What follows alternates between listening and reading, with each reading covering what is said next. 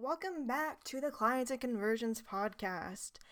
I am going to rock your world with this episode, and I say that with full confidence. So let's dive in. Welcome to the Clients and Conversions podcast. I'm your host, Danielle Clem, and I've helped fellow entrepreneurs and business owners just like you harness the power of social media to grow your audience by the hundreds, 2x their launch sales, and have client leads banging down the door to book a call with you. And I'm the first to say that hustling and searching hours online for your next client or student is not the vital ingredient to your success or even your happiness.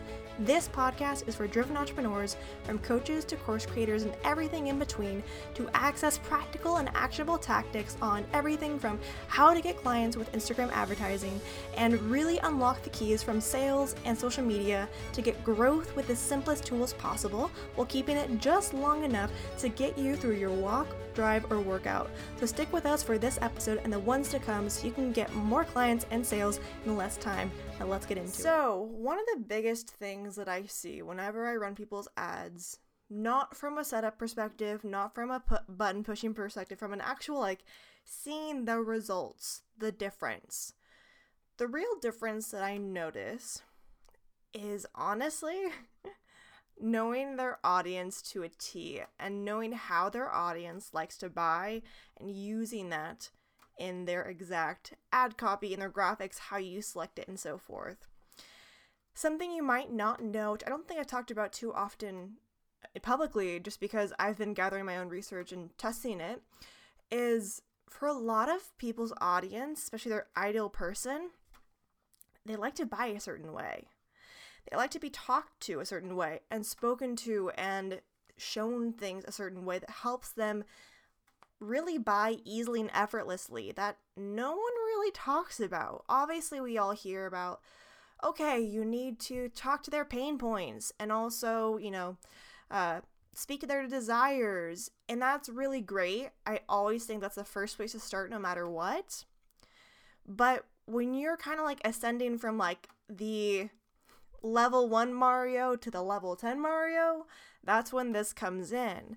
And it's when you know who your person is, you know at least a good amount about them to where you could say, okay, if I'm going to try and find a Facebook group and to where they're going to be at, I know where they're going to be. If you can say that, you're already on the right track. And also, if you can say, like, at least, at least three to five things about what they desire and what they uh, are currently going through, then this is for you. If you're not still sure about that and need help getting clearer on that, then you need to go back into doing some more market research. We could do offer together around this. Something that I do with my done with you clients specifically is help them kind of identify more about this for their audience so they have a clear understanding of it. Since most of my done for you people are already a little bit higher up. But this piece is something that I see happen literally every day. And it's really awesome because when you're able to see it and be able to use it in business, it like it takes you to the next level, the matrix of sorts. And I'll I'll give you guys an example. So, depending on which offer I'm currently um, promoting, I think recently I've been promoting not even publicly. I've just been promoting people who come to me my done with you, which is an eight week done with you, where I help guide you or your team into really creating high converting ad campaigns with ease. And inside of that offer, there's can be a lot of people. Usually they're under the six figure mark. Usually they're really wanting to become and learn more ads and just learn from a perspective of like, I want to become self sufficient before I, you know, go and uh, scale and be able to spend the money to have a done for you person, which I completely understand. So with this offer, a variety of people come to me in different ways. There's one person actually in particular who I remember we had a call. This person was already someone who was kind of a fact finder of sorts and also was someone who was very price conscious. And there are certain language things you can kind of pick up on. There are certain ways you can kind of understand what they're um, looking for when they ask certain things. And from the process of from having to do so many calls, from having to do so much market research for myself, I've started to understand how people need to be talked to and help what to show them in your marketing to help that person be swayed into knowing if it's the right thing or not for them. Because at the end of the day, what I believe marketing is for my clients at least is creating a container in which people who come into it know exactly is this my person? Is this not my person? And if so, is this the offering that's right for me? Yes or no? I believe in helping people create empowered decisions and clear ones because we all know of those who are on the fence. We've had them if you've done any type of like group programs or even one on one programs too, can be where you get those on the fencers who say, like, yeah, I'm really interested. And then they never pay. Or like, yeah, that sounds really interesting. But they never go through with it. And when they're in this on the fence area, it's really difficult to know how to speak to them to help them kind of nudge to know are you going to say yes or no? Because at the end of the day, we are humans. This is going even more into like psychology of how people think. Is we crave closure. Think about it in any single movie that you've ever seen in your entire life, basically, except for maybe like an indie movie, like a really far off indie movie. Most movies have a beginning, middle, end. And that end, for the most part, let's go with romantic comedies, always have a specific ending that gives you closure. You probably hear this before in any show you watch around relationships. Like, I need closure. I need to feel like whatever you need to do, they just need to be like, you need to end it, yes or no. I think I'm actually, I was watching on Netflix a while ago. Um, there's a new show that came out called, I think, Love is Blind. And I have a very soft spot for like really crazy love uh, dating show things because I think they're really interesting to see who gets on there and like their personality. But inside of that, the love is blind part, there's times where people, you know, butt heads that this person likes two other people or this person likes that. And every single time when one of the girls stood up and said, Hey, you know, I don't know if I really want to be with you. I want to be with this person. Although there was obviously like some hurt feelings, there was no bad blood. The people did not change their opinions of that person. But when the guy of sorts was th- thinking about three different girls, he kept leading them on because he didn't know how to say clear yes or no, this is what I want, this is what I don't want. And because of that, he actually lost the his number one pick for the girl. He also left it in a really bad taste with the second girl, and obviously the third girl got him process of elimination. But you can see that the two different ways that that happened from the girl who was just truly upfront and honest, like, hey, this is what's going on. She was actually able to, even though that there was some hurt feelings there, they actually were able to get back together. I know it's a crazy movie. It's a crazy, it's a crazy show, but it shows you that the way that people communicate, especially in person, this these people actually Again, love is blind. They couldn't see each other. It's the same thing with marketing on the screen. You can't see how the other person, unless you're doing a one to one call, how they're going to react. And even then, you don't know what's going on in their brain. And this is why it's really important to know how to speak to these people who is your ideal audience or your ideal buyer of sorts, how they need to be spoken to and shown, and what needs to be in front of them to be able to help nudge them to make that decision.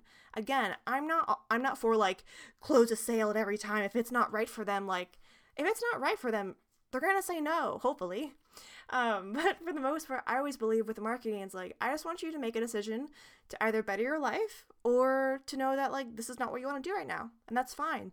But you have to make that decision. You have to make that choice. Leaving it in ghost town makes everyone just have a bad taste in their mouth. And I think that's what happens a lot of times with that's why you see abandoned carts when people do like shopping stuff. They haven't made a clear decision on whether or not they want that uh, piece of clothing, or for some people, dozens of pieces of clothing. and it's one of those things where at the end of the day, you really have to understand that your person just needs your help to guide them, especially if you're, you know, a coach or an online mentor or a course creator you're their person. You're someone in their eyes who they're looking to help lead them. And you have to lead them with this first piece, with this first of, hey, I want to help you make an empowered decision, and this is how. And the ads are kind of like the vehicle in which to help it get shown in front of them. But if your ad's not great, it's not going to help them know what to do. Versus if you can create one that's crafted around and this is not just the ad itself, this is the graphic, this is the copy, this is the actual back end, like, steps they have to take afterwards. Let's say if you're taking them through emails or videos, like, there's Again, it doesn't have to be super complicated, but whatever you have for them needs to be centered around how they like to be spoken to, how they like to buy. And this is something that is created around really how them as people, as your exact, like one of the four types that I kind of notice the most of, how they like to say yes how they normally go through it. Some people obviously are more price conscious, some people are more uh, impulse buyers. That's just scratching the surface.